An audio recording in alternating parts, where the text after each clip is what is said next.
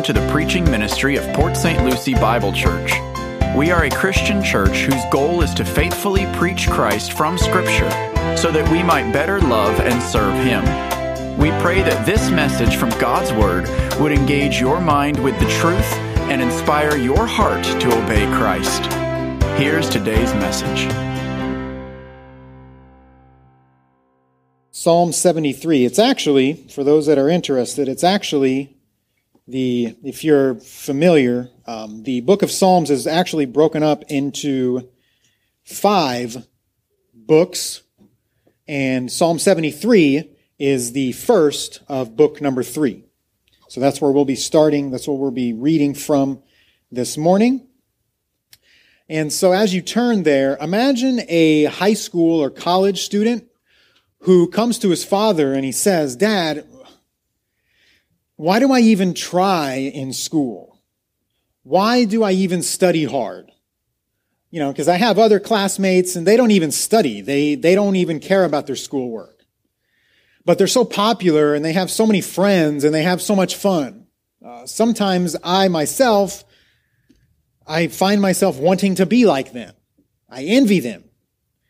And then the father says, son, I, I understand you might feel that way now, but later on you will see that studying hard and developing responsibility can help you great, greatly in, in uh, down the road in your life. And there's, you see, you got to see, son, there's so much more to life than just high school or college.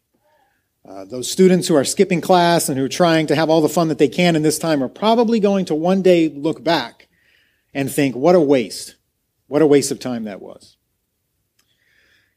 So I use that illustration and I want to point out, I want to throw out a little disclaimer. This is just an illustration to prove a point. I'm not saying that high school or college is the end all be all, but that there's just a general trend that when one is responsible in that stage of their lives, they tend to be also responsible later in their lives. So it may not seem in the moment like giving up the high school or the college experience is worth it in the moment, but ultimately that that college experience that the world refers to produces no fruit in the end. So I think this concept is easy for us to grasp, but maybe we might struggle with it when it comes to the spiritual life. In the same way, just like that student can wonder, is it really worth it? Or maybe envious of other students who seem to be having a better time. In the same way, we can wonder, what is the use of godliness? What do we say when we survey the world around us and see how so many that are enemies of God seem to prosper and seem to have very comfortable lives? Is there any benefit in trusting in God? And so read with me Psalm 73. Asaph, being led by God's Holy Spirit, is going to speak to this, as we'll see this morning. Psalm 73. Truly, God is good to Israel, to those who are pure in heart. But as for me, my feet had almost stumbled. My steps had nearly slipped, for I was envious of the arrogant when I saw the prosperity of the wicked. For they have no pangs until death. Their bodies are fat and sleek. They are not in trouble as others are. They are not stricken like the rest of mankind. Therefore, pride is their necklace. Violence covers them as a garment. Their eyes swell out through fatness. Their hearts overflow with follies. They scoff and speak with malice. Loftily, they threaten oppression. They set their mouths against the heavens, and their tongue struts through the earth. Therefore, his people turn back to them and find no fault in them. And they say, How can God know? Is there knowledge in the Most High?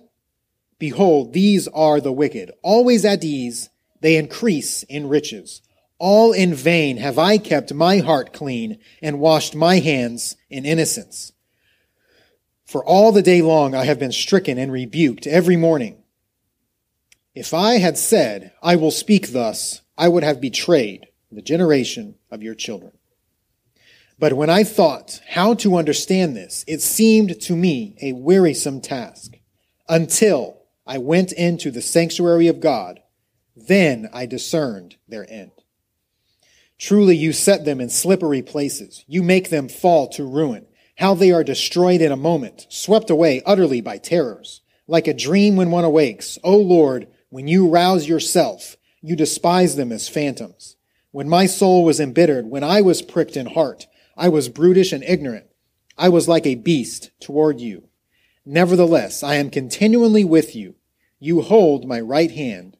You guide me with your counsel, and afterward you will receive me to glory. Whom have I in heaven but you? And there is nothing on earth that I desire besides you. My flesh and my heart may fail, but God is the strength of my heart and my portion forever.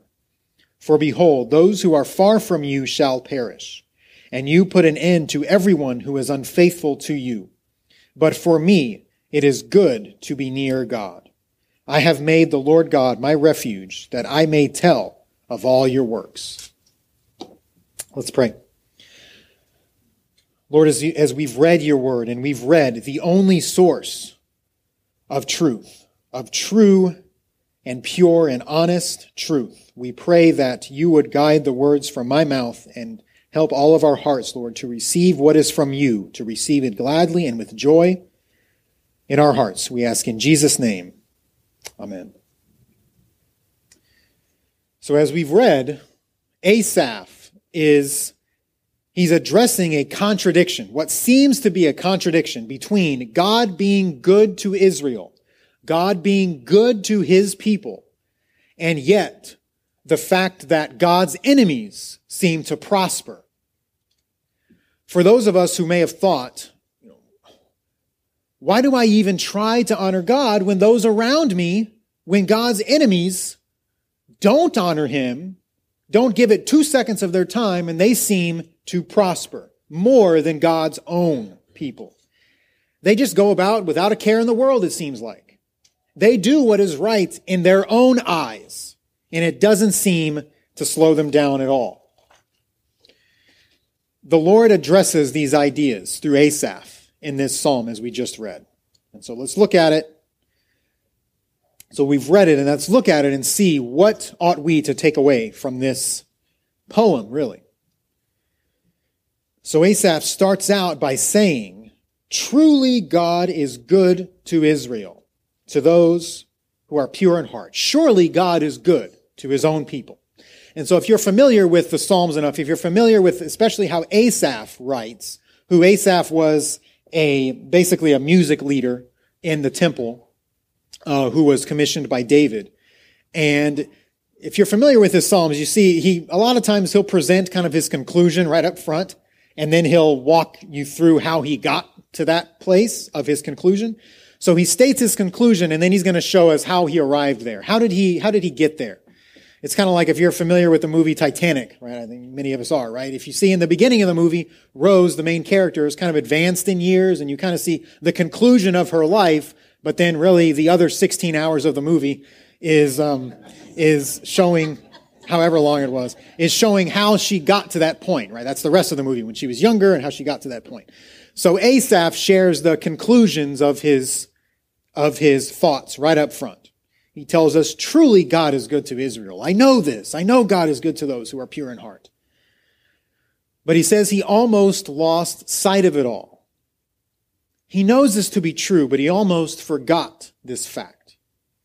What made Asaph, what made his steps to nearly slip, as he says in verse 2? But as for me, my feet almost stumbled. My steps had nearly slipped, slipped. He says, I was envious of the arrogant, or your translation might say foolish. I was envious of the foolish. So he saw the wicked, and I hope we understand the wicked does not just mean sinner, because right? everybody is sinful. That's not what the Bible says when it says wicked. It means those who reject God, those who scoff at God and who shake their fist at God, those who deny perhaps even God exists. That's the wicked in biblical terms. So he envies them. He's almost wishing he could trade places with them because they seem to, they, they seem to have it all and have it so easy. But why is this? Why, why does he envy them? He got distracted and he forgot something very significant, as we'll see in a moment. Verse 3 For I was envious of the wicked, or envious of the arrogant, or the foolish, when I saw the prosperity of the wicked. So we know if you've been in the world more than five seconds, you know that the world will at times prosper, perhaps many times, it might seem like. It may seem as if God is kind of letting them off the hook, right? For no consequences for their ungodliness. He just lets it, it might seem like he lets it go. Why, Lord, do you let the wicked go free while your own people suffer night and day? Persecution or various many other plights. So that's kind of his introduction, right, to this poem. Now, verses 4 through 14, we're going to see, keep in mind the Psalms, it's poetry. So there's a lot of repetition. There's a lot of those kinds of literary elements, a lot of imagery in the text. And so in these verses, as we'll see, Asaph laments over the seemingly silver platter that is handed to those who, to those who reject the one true God. Some of these points that are raised are exaggerations, of course, uh, but being led by the Holy Spirit, but they may seem legitimate at times. And I just say exaggeration in the sense of poetry, right? We, we see this all throughout Scripture. Uh, hyperbole, so to speak. So in verse 4, as now he's going to lament over the good life that the wicked seem to have. Verse 4 For they have no pangs until death. Their bodies are fat and sleek. So this means that they're, they're well fed. They don't go hungry like some of the rest of us, right? Their, their needs are provided for, it seems like. Verse 5 They are not in trouble as others are, they are not stricken like the rest of mankind. So this is the Hebrew repetition. Asaph is basically saying the same thing two times in different ways. And so, but they're not, they don't have difficulty in life like we seem to have. You know, the wicked, the foolish, they're, they're famous movie stars. They're famous professional athletes. They live in Hollywood mansions, right? They have it all. They, they live the good life, the lap of luxury, right? If they have an issue in life, it's just simply taken care of because all their, they have everything that they need. Yet God's people at times seem to have, have to hurdle every single roadblock imaginable in life. So Asaph would say.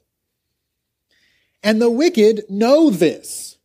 That's what Asaph's going to say next. They know this. They know that they have it easy. And therefore they use it as a, they use it to scoff at God. Verse 6. Therefore, because of the wicked having, having so much provided for them, it seems like. Therefore, verse 6, pride is their necklace. Violence covers them as a garment. So they are proud in their own wickedness because there seem to be no drawbacks, right? They seem to, to get away with all of their wickedness. And so their pride, they wear it around their neck like a necklace. It's just visible to everyone. They wear it like jewelry. Verse 7 Their eyes swell out through fatness, their hearts overflow with follies. What a statement. Their hearts overflow with follies.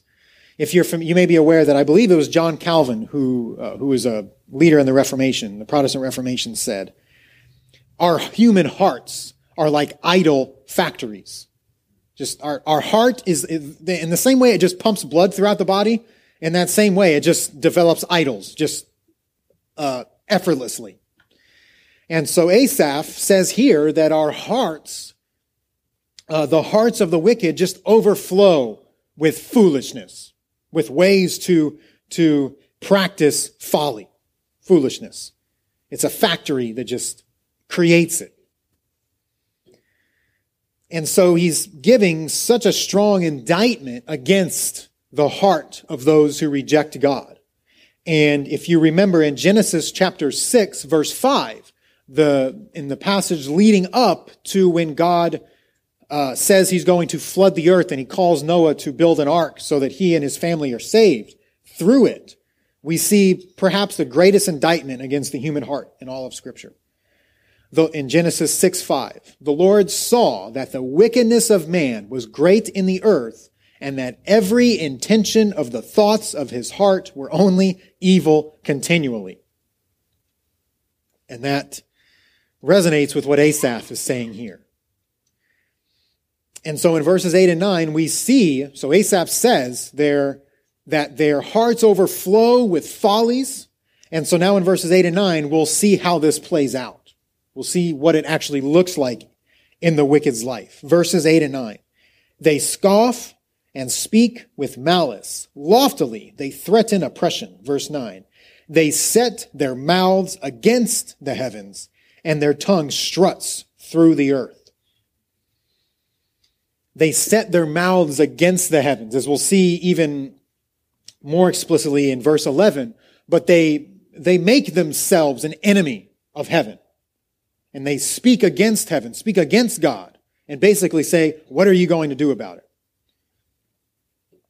Verse 10 Therefore, his people turn back to them and find no fault in them. Uh, I'm not somebody who reads Hebrew. I'm not a Hebrew scholar by any means. I don't even read Hebrew again. And so this verse is a little difficult to interpret. It's a little difficult to translate, it seems like, because there, your translation might have said something totally differently at the end of verse 10. Uh, the New American Standard Bible renders it this way. Uh, and it might be a better rendering based on uh, many other commentators on the text and those that are experts in the language. The New American Standard says, Therefore his people return here, and abundant waters are drunk by them. So it could just be perhaps reiterating the fact that, that they have abundant uh, water. Their needs are, are provided for. This might be a better rendering. Uh, the uncertainty is on the second part of the verse, but either way, it seems like when you look at the beginning of the verse, when it says, therefore his people return here, therefore his people return to them, it seems like Asaph is saying that some people are swayed by the wicked because of their luxury and their bliss. John MacArthur point, uh, puts it this way. He says, those who are speaking on this passage, those who associate with the wicked person drink in everything he declares. So those who associate with those who speak against the heavens, who scoff at God, who speak against the one true Lord, that they might even have influence over them. And then they turn back to them, to the wicked. Now looking in verse 11. we'll see, this is kind of what it all comes down to. And they say, the wicked say, how can God know? Is there knowledge in the Most High? Ultimately, they say, you know what? He's not doing anything about it. Maybe God doesn't even know what I'm doing. He just lets it go. You know, you say that I need to, to uh, submit myself to the one true God, but when I don't, I get away with it. He doesn't do anything about it. In fact, I seem to prosper because I reject him. You know, if God were really just, you know, so they might say, if God were really just, if he were really hold me, uh, if he were, if he were really holy, he would strike me dead, right? But he doesn't. So they would say. Thus, they reveal their lack of fear of the Lord. Uh, we spoke about the fear of the Lord a little bit in adult Bible class last week, and I used one illustration there. I'll use a different one now. So the the greatest issue with the wicked here in verse 11 is that they demonstrate no fear of God. And Again, fear of the Lord is not, as we know, it's not a concept in which someone is afraid of God, like in a kind of shivery, detached way. Uh, like fear of walking alone into a dark cave for fear that something's going to jump out at me. It's not that kind of fear, but it's a more reverential awe, a, a great respect for. Respect doesn't even really, it doesn't really go far enough in, in, in communicating it, but it, I think that's helpful in, in our understanding. Imagine how one ought to address a judge in a courtroom. right? With a certain kind of reverence, a certain kind of, of respect. You address them in a certain way. Yes, Your Honor. Right? It's not the place to treat them as if they're your, your younger brother or something. Like, hey, buddy, what's going on? Hey, let's, nope. No, that is not appropriate. And from an argument, using the argument from the lesser to the greater, if that's true for an earthly judge who's just a man, how more so for the creator of the universe, right? A certain posture. And so let me illustrate a lack of the fear of the Lord that, that I think communicates the idea behind the wicked here in verse 11 of Psalm 73. Imagine it's kind of like somebody knowingly speeding past a police officer on the road and internally thinking, what are they going to do about it? They're not going to stop me. Watch this. I dare you. Stop me. Right? That's a lack of respect for the law. That's a lack of respect uh, for the one in authority. And so Asaph is rightly asserting that the wicked, that's how they are with God, daring him to hold them accountable. Verse 12. So after this, now Asaph kind of summarizes it all for the wicked. Behold, these are the wicked, always at ease. They increase in riches. So he's summarizing their plight. This, this is the wicked. They're at ease. They, they abound in riches. They increase in riches. Now, verses 13 and 14, uh, if you look at, at these verses, and he says, so now he's, he's viewed this, his perception, and now he takes a step back and looks at himself. All in vain have I kept my heart clean and washed my hearts in innocence. For all the days long I have been stricken and rebuked every morning. So now after seeing how the wicked seem to prosper and how the godly suffer, he seems to feel that it's just useless and a waste of time to honor God because it seems to not profit anything, right? As Asaph would say, I'm in vain. I've kept my heart clean, right? They don't keep their heart clean and they get away with it, right? But I seem to keep my heart clean and yet I'm stricken and rebuked every morning.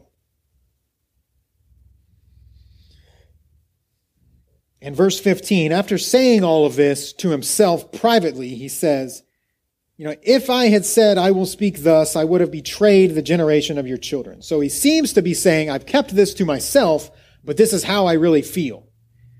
That the godly suffer and the wicked, and the, and the wicked prosper. And so, but he says, if I would have actually said this to others, it would have discouraged them. And it would have perhaps made them turn away, so I kept it to myself. He said, if I would have said, I will speak thus, I would have betrayed uh, the generation of your children. So he seems to be saying, I, I've kept this to myself. Now, verse 16. Here is where we see the turning point. In many Psalms, particularly Asaph's Psalms, the way that he writes, he always kind of, he'll typically lament, and then there's a turning point when he comes back to his senses. Verse 16.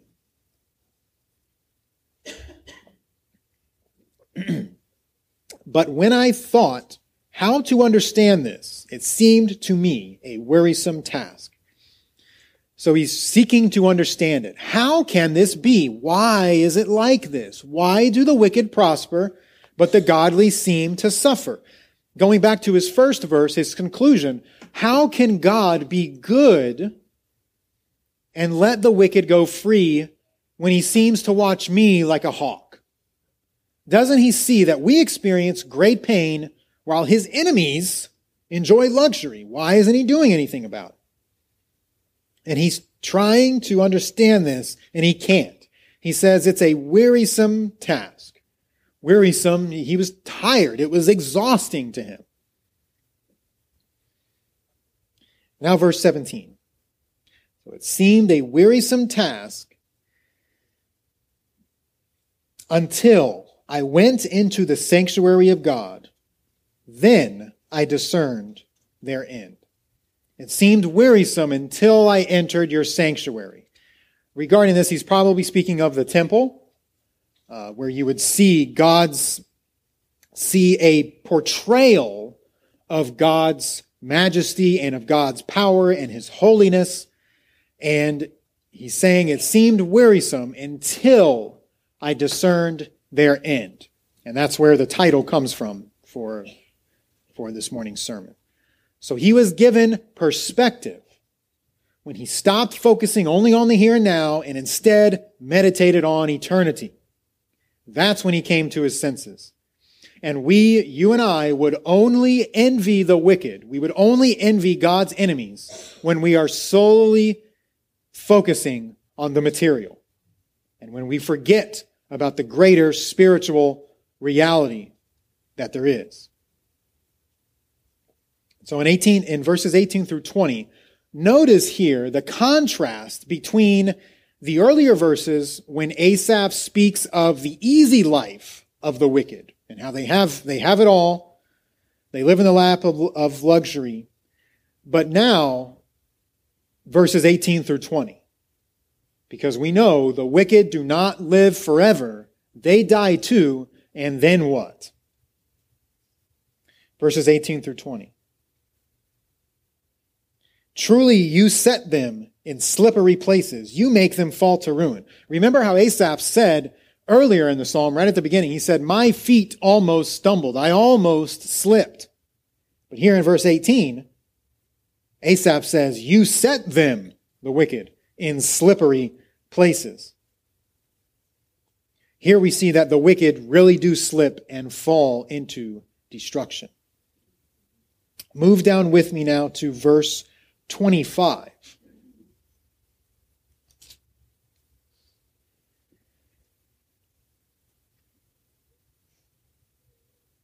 Whom have I in heaven but you?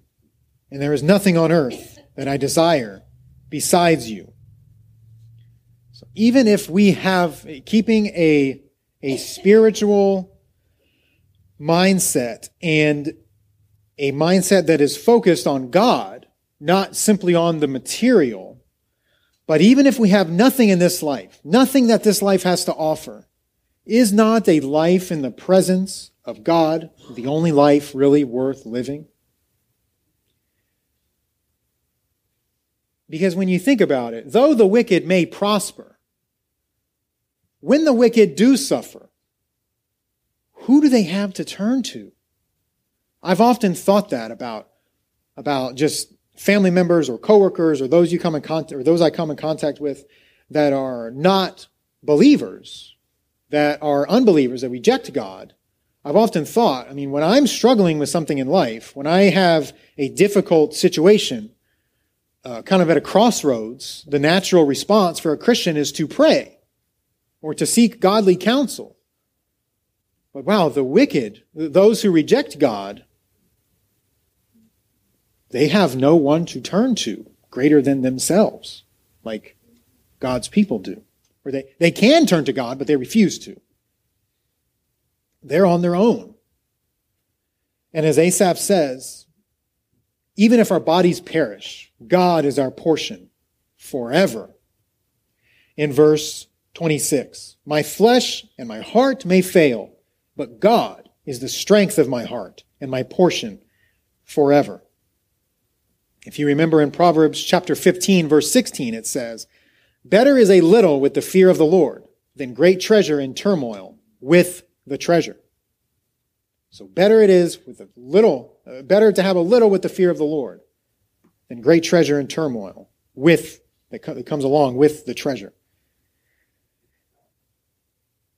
Now here at the end, verse 27, for behold, those who are far from you shall perish. You put an end to everyone who is unfaithful to you. But for me, it is good to be near God. I have made the Lord God my refuge, that I may tell of all your works. Again, those who, those who are far from God will perish. They will die just like the rest. And then I asked earlier, and then what comes next? Those who belong to God will be with him in this life and then be cl- even closer to him in the next life. And so if you are listening and you haven't bowed the knee to Christ, know that there is a day of judgment that is coming. Don't be fooled into thinking that you're the captain of your life, you're the captain of your own ship, and you will escape God's judgment.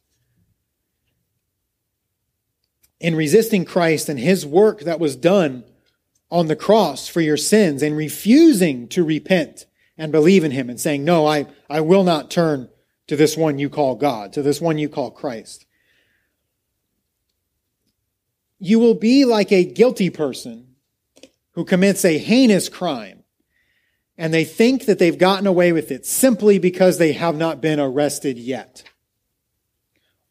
But we see all this kind of play out many times uh, here today where someone might commit a great crime and they might think they got away with it simply because they're not being held accountable for yet. All the while, unbeknownst to them, all the police are doing are just crossing their T's and dotting their I's. You might see where they, they, uh, the guilty person might not think that the police are right behind him, but he goes into a restaurant and he, he throws his cup into the garbage can and the police are right behind him, sneaking behind him to get the, to get the, the cup and get his DNA, right? And he has no idea that this is going on. But then when that time comes, when he is held accountable, then he knows, wow, they were watching me the whole time. When the time is right, then they close in on him. But in the interim, it can seem like I got away with this. Look at me. Don't be like that person. Turn to Christ today. Turn to Him today. Ultimately, ultimately, what is the end of the wicked? Again, hopefully you understand that the wicked does not just simply mean like someone who we think in our heads who's just a sinful person. Everybody's sinful. We're all sinners. But it just means the one who doesn't come to God in faith and repentance and who rejects God and, and chooses themselves and their own sin over Christ. If we look at Revelation chapter 20, verses 11 through 15, a very sobering passage to read, but I think it must be read because here we see the ultimate end for those who reject Christ. After Christ's return, this is the great, this is judgment day. Revelation 20, verses 11 through 15. Then I saw a great white throne and him who sat upon it, from whose presence earth and heaven fled, and no place was found for them. And I saw the dead, the great and the small, standing before the throne, and books were opened. And another book was opened, which is the book of life. And the dead were judged from the things which were written in the books, according to their deeds. And the sea gave up the dead who were in it, and the death and death and Hades gave up the dead who were in them, and they were judged, each one of them according to their deeds. Then death and Hades were thrown into the lake of fire. This is the second death, the lake of fire. And if anyone's name was not found written in the book of life, he was thrown into the lake of fire. If you, re- if you have rejected Christ, this does not have to be you know that Christ died on the cross so that sinners can be made right with God, and that this is the only atonement that is acceptable to God. As Proverbs 14:12 said, there is a way that seems right to a man, but in the end it leads to death. You can be made right with God by placing your faith in Christ seeing that he took the punishment that you and all sinners deserve God's wrath, God's judgment. And that the Father vindicated the Son by raising him on the third day, on that first Easter morning. God said, I have vindicated my Son, and that is the only payment that I will accept for sin. There's nothing that we could ever do to make up for it on our own. We can never pay that debt back. Turn from yourself and your own sin and turn to Christ brother, sister, in those times when it seems like the world gets off easily, right? That the world isn't held accountable by God. Remember to have an eternal perspective on these things. To, like Asaph, to discern their end when we are in the sanctuary of God, when we're in God's presence, when we are, when we have an eternal perspective. We ought not to envy the wicked though at times it might, we might feel tempted to do so because it might seem like they have it easy. But we just read the ultimate end for those who reject Christ. So how foolish on our part would it be to envy those who reject Christ. But right after we read the ultimate end for those who reject Christ, starting in chapter 21 of Revelation, we read the end for those who embrace Christ, for those who are in Christ. Revelation 21, verses 1 through 4. Then I saw a new heaven and a new earth, for the first heaven and the first earth passed away, and there is no longer any sea. And I saw the holy city, New Jerusalem, coming down out of heaven from God, prepared as a bride adorned for her husband. And I heard a loud voice from the throne saying, Behold, the tabernacle of God is among the people, and he will dwell with them, and they shall be his people. And God himself will be among them, and he will wipe away every tear from their eyes. And there will be no longer any death. There will be no longer any mourning or crying or pain. The first things have passed away. Amen. Let's pray. Father, we're sobered reading your word. Lord, we pray that anyone that is here, Lord, who has, re- who has not yet come to faith in your Son, we pray that they would turn to him now and that they would seek out someone, Lord, that can, uh, Lord, that can show them your truth, Lord, that they would seek out you and your Son and your word. Lord. And for those who are, who are in Christ, Lord, we pray that we would have a spiritual perspective on those things and, and let us not be envy of those who reject you, Lord, but to bring the truth to them. In Jesus' name, amen.